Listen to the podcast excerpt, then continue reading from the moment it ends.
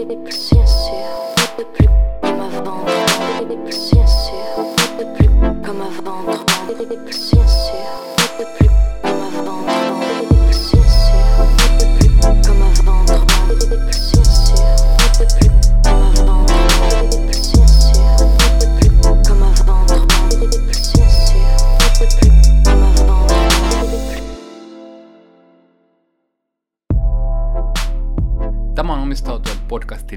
Jakso. Minun nimeni on Tuomas Äystö ja aiheena on tällä kertaa fanius, faniyhteisöt ja fanittaminen.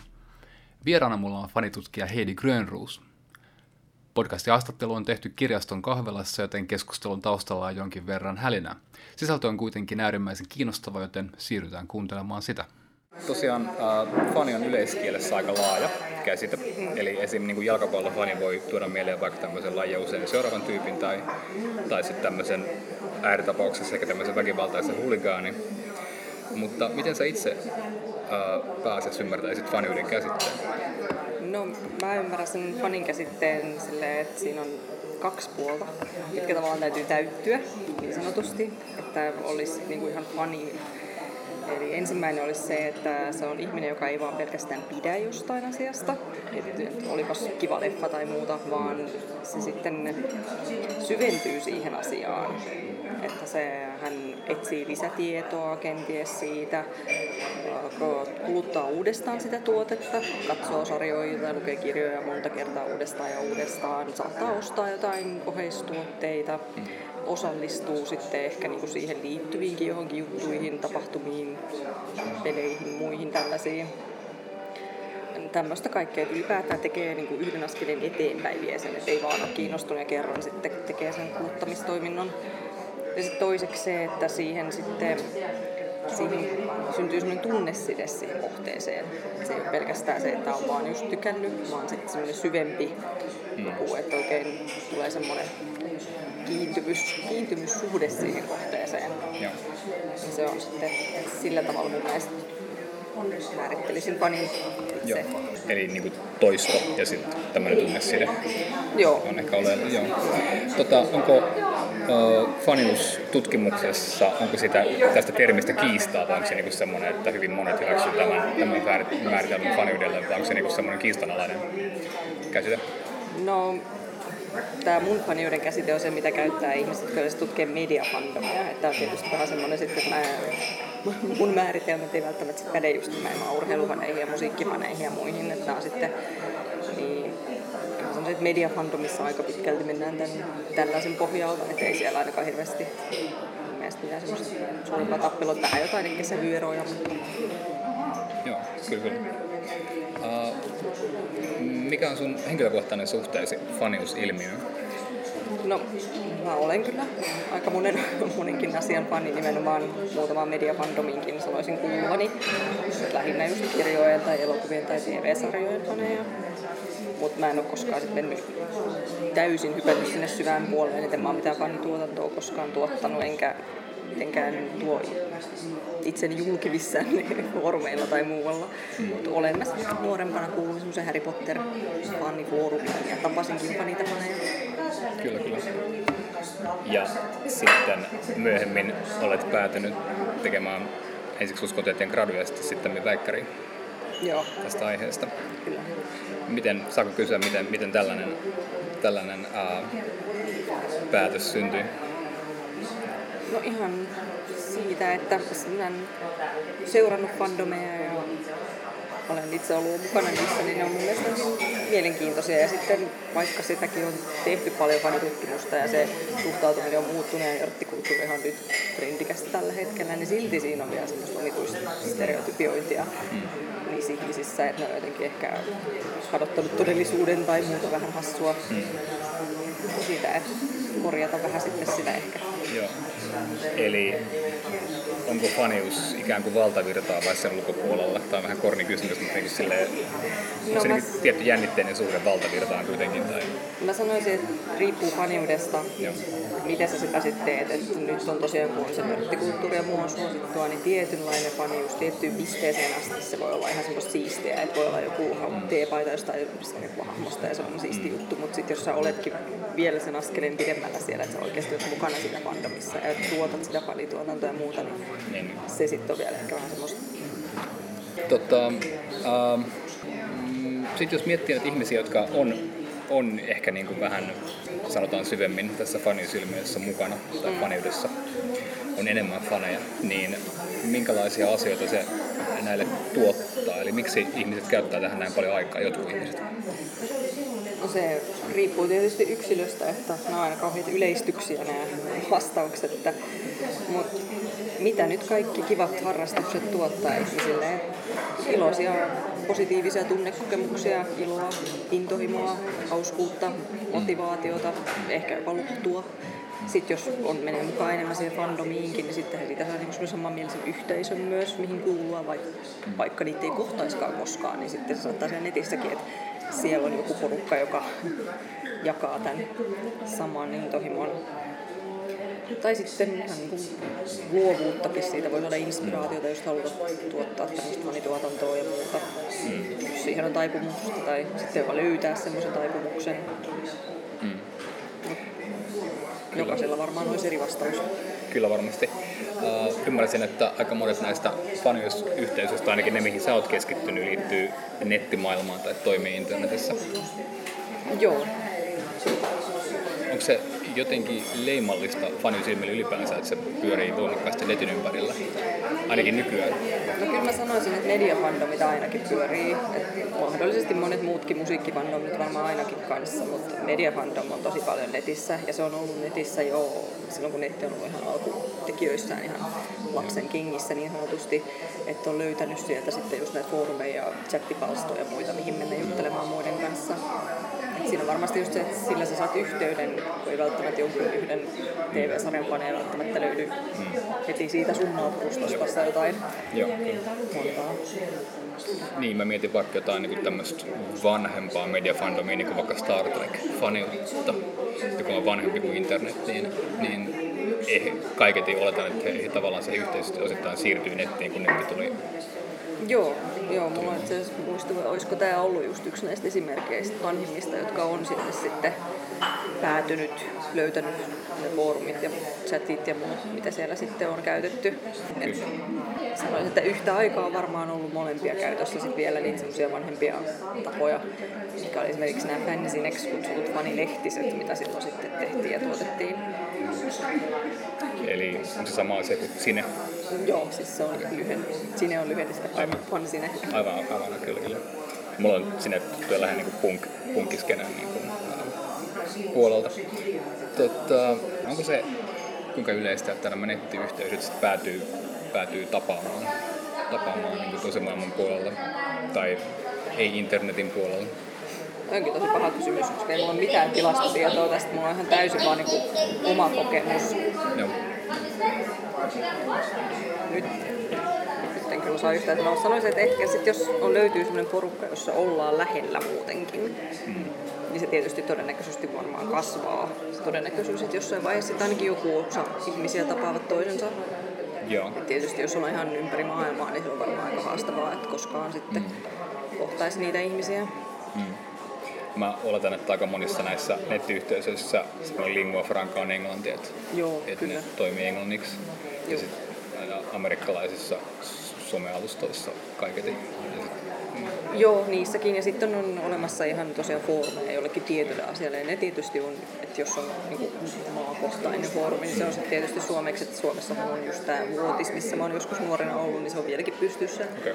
Ja sitten on tämä Kontu, se iso suomalainen sormusten herrasta yhteisö. Joo. Ja näissähän molemmissa sitten tosiaan tavataan kyllä säännöllisestikin. Joo, aivan. Pidetään semmoisia tapaamisia. Mikä tämä ensimmäinen foorumi esimerkki oli ennen kontua? Vuotis, eli vuotava noidan kattila. Okei, okay. mistä siinä on kysymys? Harry Potter-faneista. Okei, okei.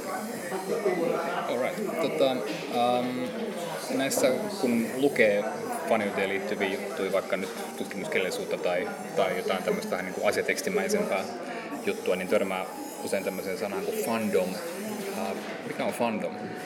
No, fandom tarkoittaa niin kuin fanien yhteisöä, fanijoukkoa. Mutta se ei pelkästään ole semmoinen, että jos tuossa seisoisi lauma faneja, niin ne olisi fandom, vaan sitten siihen liittyy myös se, että ne on jollain tapaa aktiivisia mm. faneja. Ne on siellä netin maailmassa esimerkiksi just kirjoittaa sinne tai julkaisee tuotantojaan tai muuta tällaista. Ja sitten se on myös sellainen yhteisö, siihen muodostunut oma vähän semmoinen fandom-kulttuuri. Niillä on oma kulttuuri. Ja sitten jotkut tutkijat sanoivat, että ihan ne sosiaaliset rakenteetkin löytyy sieltä. Okay. Min- Minkälaiset sosiaaliset rakenteet, niin kuin esimerkiksi tavallaan tämmöiset, onko siellä johtajia ja, ja No ei välttämättä riippuu paikasta. Et esimerkiksi forum-pohjaisilla, niin siellähän saattaa olla sitten moderaattoreita ja muita. niin, niin. Niin niillä nyt on vähän ehkä semmoista johtoasemaa, mutta varmaan semmoista, että tämä mitä mä tutkin Tumblr, voisi mm. sanoa, että siellä saattaa nousta joitain blokkaajia sillä tavalla, että he blokkaa niin paljon koko ajan, että sitten muut on niitä, jotka heidän kauttaan blokkaa taas sitten sitä materiaalia. Että semmoista, mutta eihän semmoiseen niin väliä yhteisön oikein semmoista hierarkiaa synny sitten. Mutta syntyykö sellaisia tavallaan niin kuuluisia henkilöitä, jotka, jotka tavallaan niin kaikki tietää tai, tai tuota, No tavallaan joo, semmoisia niin nimen tunnistaa blokkareita ainakin. Joo, joku hyppää sieltä koko ajan niin silmille. Saattaa olla silleen vähän tunnetumpi, mm. että moni tunnistaa. Joo. Ja kun sä olet, olet äh, pyörinyt sekä suomenkielisissä että englanninkielisissä yhteisöissä, online-yhteisöissä, niin onko se tota, ähm, onko jotain tämmöistä leimallista, mikä olisi jotenkin suomalaista tai niin kuin suomalaisille yhteisöille erityistä, mitä löydän niistä vaikkapa englanninkielisistä? Voi estas, siitä on aika kauan aikaa, kun mä olin siellä suomalaisessa. Okei. Ja Siis sanotaan yli kymmenen vuotta. Joo. En nyt osaa sanoa mitään muuta kuin, että samat suomalaiset ehkä erityispiirteet on. Ja suomalaiset kulttuuripiirteet näkyy tietysti, kun tavataan ja muuta, että Joo. käyttäytyminen on suomalaista. Joo. Ja musta tuntuu, että Suomessa ei ole semmoisia vastaavia niin tämmöisiä isoja massatapahtumia koneja, mitä Yhdysvalloissa ainakin on. On Kaikilla. meillä muutama koni. On itse asiassa on, nyt saattaa anime-konia tämän, tyyppisiä. Mutta eikö aika pieniä verrattuna? No tietysti verrattuna Amerikkaan, koska ei meillä ole edes resursseja pitää niin suuria koneja Joo. kuin amerikkalaisilla on, ei meillä ole edes sellaisia tiloja Suomessa missään. Joo. Mutta toi noin, kyllä ne aika hyvin niin kuin esimerkiksi Pohjoismaiden mittapuulla on ihan hyvän kokoisia. Et meillä on Tampereella Trakon on itse asiassa varmaan tämän hetken yksi suurimpia. Aivan. Sitten on semmoinen Desukon Lahdessa, Joo, joo. niin ne on aika isoja. Sitten tuo Ropekon, mikä on sitten taas peleihin, ei elektronisiin peleihin liittyvä, niin sielläkin käy vaan monta tuhat ihmistä sitten sen viikonlopun aikana. Aivan. Laskettaisiinko kirjamessut tällaiseksi koniksi? Ei se ole koni. Okei. Okay. Alright.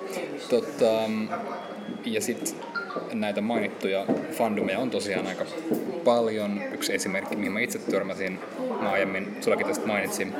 Mä, mä etsin jostain syystä tietoa Leijona kuningas-leffaan liittyen ja sitten mä törmäsin tämmöisen niin Leijona kuningas äh, fanifoorumille, missä mm, se debatoitiin Simban sukupuusta muun muassa. Se oli hyvin niin kuin vakava asia siellä, mutta tavallaan se oli jotenkin ilahduttava löytö siksi, että mä en tiennyt, että se, niin kuin, tämä aihe puuttaa vielä noin 20 vuoden jälkeen leffan ilmestymisestä. Kaiketi Leijona kuningas media on tullut sen jälkeenkin sarjoja ja muuta, mutta, mutta tota, tämä oli aika, aika hämmästyttävä löydös ja edelleen aktiivinen foorumi. Ja, ja tota, tämän tyyppisiä erinäköisiä eri mediatuotteilla ja asioilla on aika paljon. Ja osa niistä tosiaan pysyy kasassa vuosia ja vuosikymmeniä. Niin Mikä, mikä ihmeesti voisi pitää näitä tämän tyyppisiä fandomeja kasassa? No, se varmaan on siinä, että ensinnäkin tietysti tarvitaan se, että sinne tulee uusia ihmisiä mukaan. Ja mä sanoisin, että tämmöiset isot klassikkojutut, niin kuin Disney, niin kyllä sen, sen fandomin niin sanotusti liittyy ihmisiä koko ajan. Joo. Varmaan lisää, mikä sitten pitää sen myös elossa sen keskustelun siellä ja muuta. Mut ei se sitten pelkästään sitä ole, että jos joku löytää jonkun intohimon kohteen ja sitten on vaan fani koko ikänsä, niin mm. sillä tavalla ne pysyy kasassa.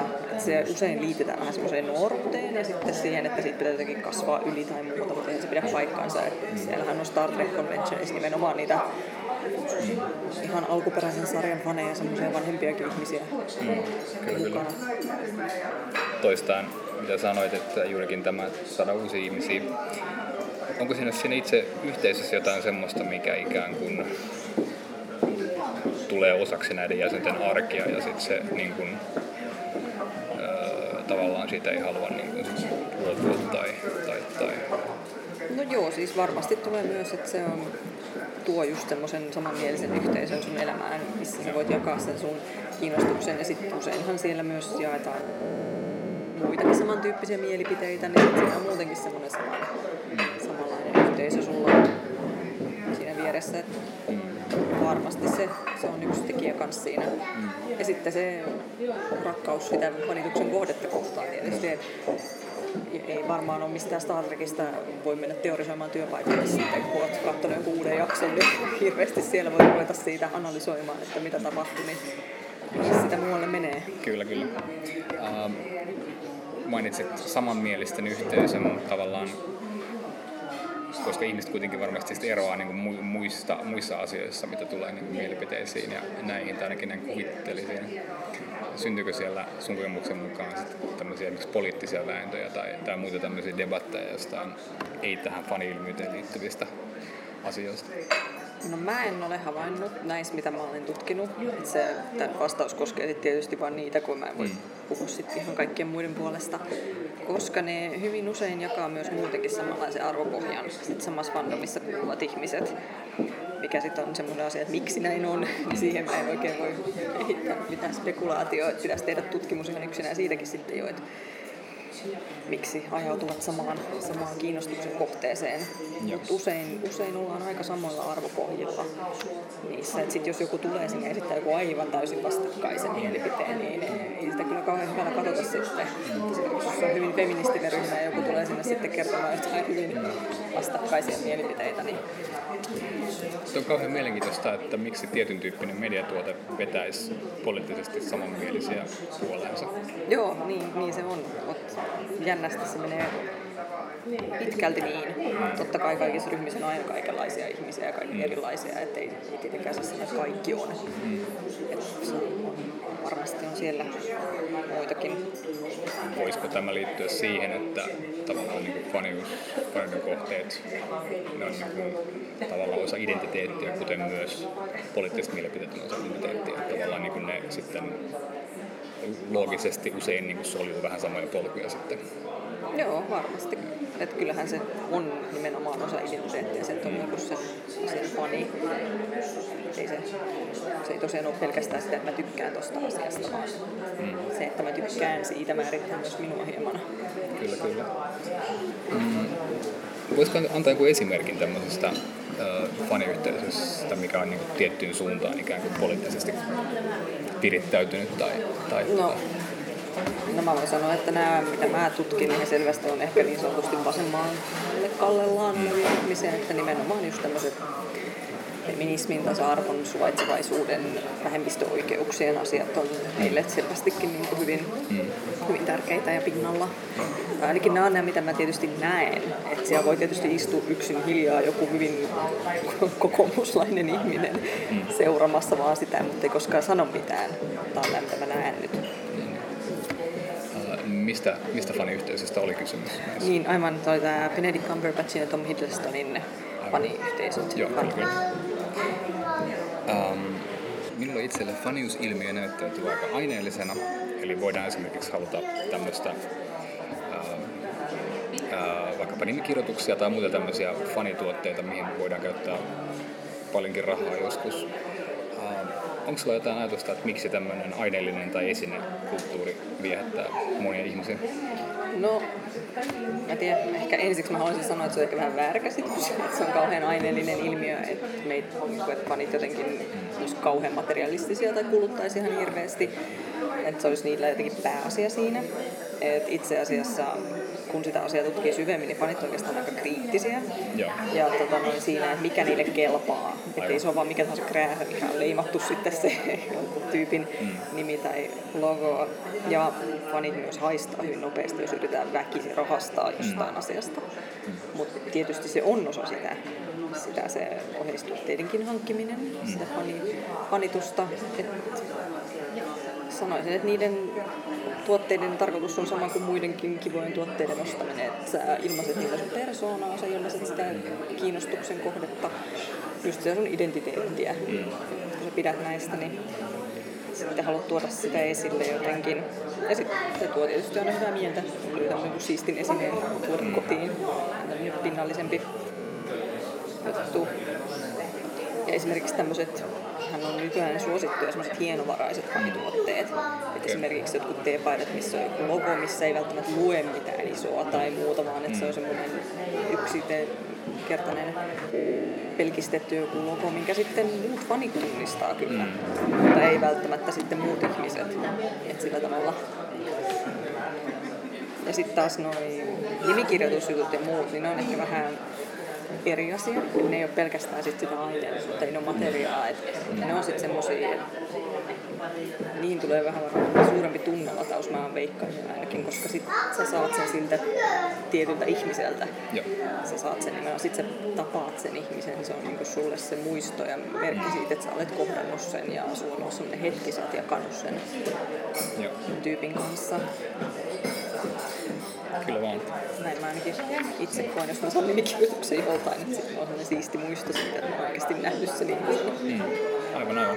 Tota, toinen semmoinen näkyvä piirre ikään kuin ulospäin faniudesta on, sikäli jos on, jos on vähän, vähän tutustunut asiaan, niin on tämmöinen luova puoli. Mm. Eli esimerkiksi fanitaiteen tai fanitekeminen tai fanifiktion kirjoittaminen. Ähm, onko nämä tavanomaisia juttuja ja miksi näin sitten mahtaisi olla, jos, jos ne on? No on, on. Kyllä ne kuuluu fandom-ilmiöön aika isonakin osana. On fanituotanto, fanifiktio, fanitaide. Mm. Sitten on olemassa myös sellaisia fanivideoitakin, mm. ihmiset tekee, mutta sanoisin, että ehkä kirjoittaminen ja piirtäminen, nämä mitä yleisimmin sitten näkyy. Mm. Et ei, ei kaikki tietenkään, mutta mun mielestä mä laskisin tähän mukaan myös niiden kulutuksen mm. osaksi sitä ilmiötä. Mm. Että ei vaikka itse tuottaisi mitään, niin sitten lukee tai katselee piirustuksia tai mm. ihmiset saattaa jopa noissa konventioneissa ostaa näitä fanitaiteita mm. toisilta ihmisiltä. Niin siis niiden... Niin. Tuli ajatuskatkos. Nehän on semmoisia, mitä toinen katsotaan tälleen tutkijatermein, mm. ne tulee siihen, kuuluu siihen uudelleen kirjoittamiseen, mm. eli siihen, että kun kulutetaan sitä fanituksen kohdetta, mm. ja sitten siitä tulee niin semmoinen läheinen kiintymyssuhde siihen, että sitä toi noin, se, nyt se, olisi, se ei välttämättä riitä enää, mm. se lähdemateriaali. Sitten sulla on semmoinen olo, että mä haluan lisää tätä asiaa. Ja sitten sitä ruvetaan uudelleen kirjoittamaan, sitä ruvetaan täydentämään, tehdään omia tarinoita, piirretään omia te- teoksia, sitä täydennetään tai jatketaan, jos on päättynyt esimerkiksi joku elokuvasarja tai joku on päättynyt kokonaan. Ja sitten on myös semmoinen, että jos fanit on tyytymättömiä siihen, mm. koska tämä on ihan yleistä, että tulee joku jakso tai osa tai joku ja sitten se ei olekaan monien mieleen, niin sitten sitä korjataan sillä fanituotannolla, sitä, mitä, mitä siinä niin kuin tapahtui. Okay. Että se palvelee näitä tarkoituksia. Ja sitten tietysti sitä, että sä ilmaiset sitä sun kiinnostusta. Ei. Uh, voitko antaa jotain esimerkkejä näistä, vaikkapa näistä mainituista uh, Hiddlestonein ja Cumberbatchin faniyhteisöistä? Minkä tyyppistä fanituotantoa? No he kirjoittaa ihan, ihan samalla tavalla tulee fanifiktiota, missä aiheena on sitten jompikumpi näistä näyttelijöistä. Usein on semmoisia, mihin ehkä liittyy joku keksitty mm. henkilö, mm. joka sitten niiden kanssa jossain jotenkin on jonkinnäköisessä ihmissuhteessa tai tulee olemaan jonkinnäköisessä ihmissuhteessa, sanoisin, että nämä on yleisimmät. Mm. Ja sitten fanitaidetta, mitkä on ihan muutokuvia voi olla. Voidaan tehdä semmoisia vähän koomisempia sarjakuvatyyppisiä, missä sitten ilmaistaan sitä mielikuvaa siitä mm. tota noin, ihmisestä. Tällaisia. Tuli hauska, kun mainitsit tuon, että, että tota, saatetaan korjata joku asia, mikä on koettu jotenkin huonoksi tai tai vääräksi. Mä olen ymmärtänyt, että McSherlockin viimeinen kausi koettiin huonoksi ainakin niin kuin suuren yleisön piirissä. Joo, Mä... ei se kauhean hyvin uponnut enää sitten paneihin. Okay. Tehtiinkö siellä jotain korjausliikkeitä? On siellä varmasti. Mä en hirveästi heidän fandomiin toi sen syvemmin mennyt, mutta ihan varmaan siellä on paljonkin fanifiktiota, mikä sitten muuttaa sitä, että miten meni tai jatkaa sitä ja muuttaa sitten jotain, mitä siinä tapahtuikin. Aivan. Se on ihan yleistä. Joo. Um, luovuutta löytyy. Tota, uh, onko näissä tai faniusilmiöissä tai fandomeissa sun mielestä jotain negatiivista puolta? Joo, no tämä oli tota noin, siis paha, paha kysymys, kun mä mietin sitä. mm, mikä niin kuin lasketaan negatiiviseksi, koska eihän fandom-yhteisöt nyt tietenkään niin kuin mikään yhteisö ole täysin harmoninen, missä istutaan piirissä, lauletaan kumbajaa kaikki yhdessä aina. Että aina siellä on vähän jotain kinaa, saattaa olla just, aika usein se on siitä fanituksen kohteesta se kina, että joku saattaa tulla joku, joku teoria just, mikä sitten joku esittää ja joku on täysin eri mieltä, tai sitten, että mitä tämä tarkoitti ja mitä tämä tarkoitti. Mun mielestä se on ihan normaalia kanssakäymistä semmoinen, on välillä vähän jotain ristiriitaa. Että sitten on tietysti aina tämä klisee, että fanitus menee pakkomielteeksi. Se ei nyt ole niin yleistä kuitenkin annetaan kans ymmärtää, että kyllä suurin osa faneista, vaikka saattaa vaikuttaa hyvin syventyneitä siihen aiheeseen, niin ymmärtää kyllä mikä on todellisuus ja fantasia. Mm. Sellaiset pakkomielteiset ihmiset olisi sitten pakkomielteisiä, vaikka olisi joku toinen, toinen kohde sitten siinä tilalla. Mm. Et mä sanoisin, että ehkä yksi tämmöinen, mikä on tämmöisenä ilmiönä jonain lähivuosina, mikä on ehkä kyllä vähän ääri-ilmiö marginaalissa, mutta on kuitenkin on semmoinen, jotkut tietyt ihmisryhmät on sitä mieltä, että johonkin fandomiin ei kuulu joku toinen ihmisryhmä. Okay. Että ei ole tervetulleita. Esimerkiksi tästä on hyvin esimerkkinä tämmöinen tietynlaiset miespuoliset skifi faniryhmittymät on sitä mieltä, että naiset ei kuulu sinne. Okay. Että he pilaa sen, että se on ollut mukava, että se jotenkin miehinen maailma ja nyt naiset änkee sinne sitten tuhoamaan sen.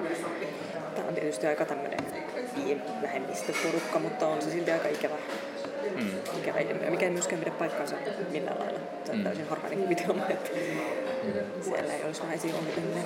Mm. Joo, toi mulle ihan uusi, uusi, uusi harmillinen tieto. Tota, olen kyllä kuullut siis tämmöisestä ää, amerikkalaisesta tavallaan skifistä, mitä on ikään kuin kirjoitettu tavallaan konservatiiveille tai, tai tota, tämmöisille, jotka niinku karsastaa vaikkapa nykyaikaa tai, tai tota, tämän tyyppistä. Vähän mieleen, mieleen tosta, tosta toi ilmiö. Um, mitä sitten, reflektoidaanko faniyhteisössä sitä, että ikään kuin miltä he näyttää ulospäin ulkopuolisten silmiin, onko sillä tavalla tärkeä juttu, että halutaanko tuoda jotain semmoista niin kuin itseironisuutta siihen ilmaisuun tai, tai koetaanko jopa tämmöistä häpe, häpeää siitä, että ollaan faneja tai, tai muuta? Niin, tota noin, joo, kyllä. Mä sanoisin, että fanit on aika itse reflektoivia, että hyvin tietoisia siitä, miltä se niin ehkä näyttää mm. ulkopuolista silmiin se, se niin kuin heidän touhu niin sanotusti. Mm. Et se, on, se on ehkä semmoinen nimenomaan itseironinen aihe, vitsien aihe siellä sitten, että on mm. kyllä vasta, jotka ajattelee nyt, jos joku ulkopuolinen katsoisi tätä, niin tästä keskustelusta saa niin kukaan mitään selvää. Joo. Et ihan, ihan yleinen juttu se, että ollaan tietoisia siitä. Mm. Tämä on sitten tietysti toi noin niin kuin ryhmä, ryhmäreaktio on tämä, että sitten ryhmässä on hyvä vitsailla ja olla tälleen, koska siinä on kuitenkin se yhteisö, jonka kanssa sitä tehdään, et en sitten tiedä, jos mennään yksilötasolle, niin tuoko sitä sitten hirveästi julki, mutta en tiedä, onko se sitten häpeä sitten kiinni, vaan enemmänkin siitä, että, että ei nyt välttämättä sitten siellä työpaikalla tosiaan halua siitä Benedict Cumberbatchista alkaa keskustella, kun ei se kollega välttämättä oikein ymmärtäisi edes, mistä puhutaan. Mun mielestä se on ihan normaalia semmoista ihmisten vähän niin kuin, valikoidaan, missä mitäkin tuodaan julki. Mm. Se on ehkä piristävää, että löytyy asioita, mitkä millä työkavereiden kanssa ei ole mitään tekemistä. Joskus saa heistäkin, heistäkin lomaa. Um, Sitten mä haluaisin kysyä vielä näistä ikään kuin fanioidesta ja ihmisten välisistä eroista. Eli um, vähän ollaan puhuttu jo sukupuolesta, mutta sitten voisin kysyä lisää, että onko faniyhteistyössä esimerkiksi tietyllä tavalla sukupuolittuneita tai näkyykö tietyt ikäryhmät erityisen paljon tai ehkä jopa yhteiskuntaluokat? No mä sanoisin, että ihan niin kuin, kun mennään ihan yleiselle tasolle, ihan siellä kattotasolla näissä vannomeissa, niin sitten voi sanoa, että löytyy ihan kaiken ikäisiä ihmisiä ja kaikkia sukupuolia on edustettuna, ikäryhmiä on edustettuna. Mutta sitten kun mennään niin kuin tiettyjen fandomien niin kuin yksittäisen sarjan tai kirjan tai jonkun, niin sitten siellä saattaa olla näkymään sitä jakaumaa jonkinkin verran. Et esimerkiksi nämä mun ryhmittymät nyt on yllättäen suurimmaksi osaksi naisia tai naiseksi itsensä identoivia ihmisiä. Tämä on tietysti se, ketkä on tullut ilmi sukupuolensa, että Joo. mä en voi sanoa, että voi siellä myös istua hyvin miehiä fandomeissa, mutta he ei ole, mä en ole nähnyt ketään kanssa ilmassut, että on, Mm. on sitten muuta. Mutta tosiaan se on enemmän siellä yksittäisten fandomien joukossa saattaa ruveta sitten näkymään niitä eroja. Et esimerkiksi voidaan myös ajatella, että nuorisolle suunnatut kirjallisuudet, niin niillä on sitten enemmän ehkä nuorta fania. Mm. Pitääkään aina pidä paikkansa.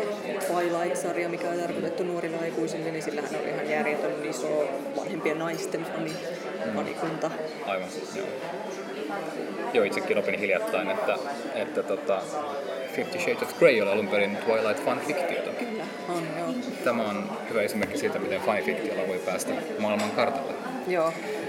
Sitten jos olet tietoinen semmoisesta kirjasarjasta, toi noin, mä unohdin sen nimen, mutta se kirjailija on Cassandra Clare. Tämä on tämmöinen kirjasarja nuorille aikuisille. Siihen kuuluu ainakin kuusi kirjaa ensimmäiseen sarjaan ja sitten kuuluu vielä muita kirjoja lisää. Tota noin, hän on tuottanut, niin hän on alun perin sellainen ihminen, joka semmoisen erittäin pitkän Harry Potter fanfiction, joka on kolme osaa pituinen oikein ja jokainen osakin on lähestulon kirja. Että kaikki mun ikäiset Harry Potter-fanit tietää tämän kyseisen fanifiktion, kun se oli niin kuuluisa sitten Potter-fandomissa. Mm. Ja sitten se oli niin jännää, tässä muutama vuosi sitten meni kirjakauppaan ja mä olin, kirja, joka ei sitten tietenkään ollut enää fanifiktiota, vaan ihan oma tarina. Hmm. Eli, eli kun tavallaan se julkaistiin kirjana, niin sitten totta kai poistettiin kaikki tavallaan niin tekijänoik- tekijänoikeuksia rikkovat. ei siis hän kirjoitti ihan oman, Ele- oman tarinan, täysin ihan oman Okei. tettuunsa siinä kirjassa. Että. Mutta semmoinen fantasiakirja sekin on, mutta ei siinä ole mitään Harry Potter-asioita.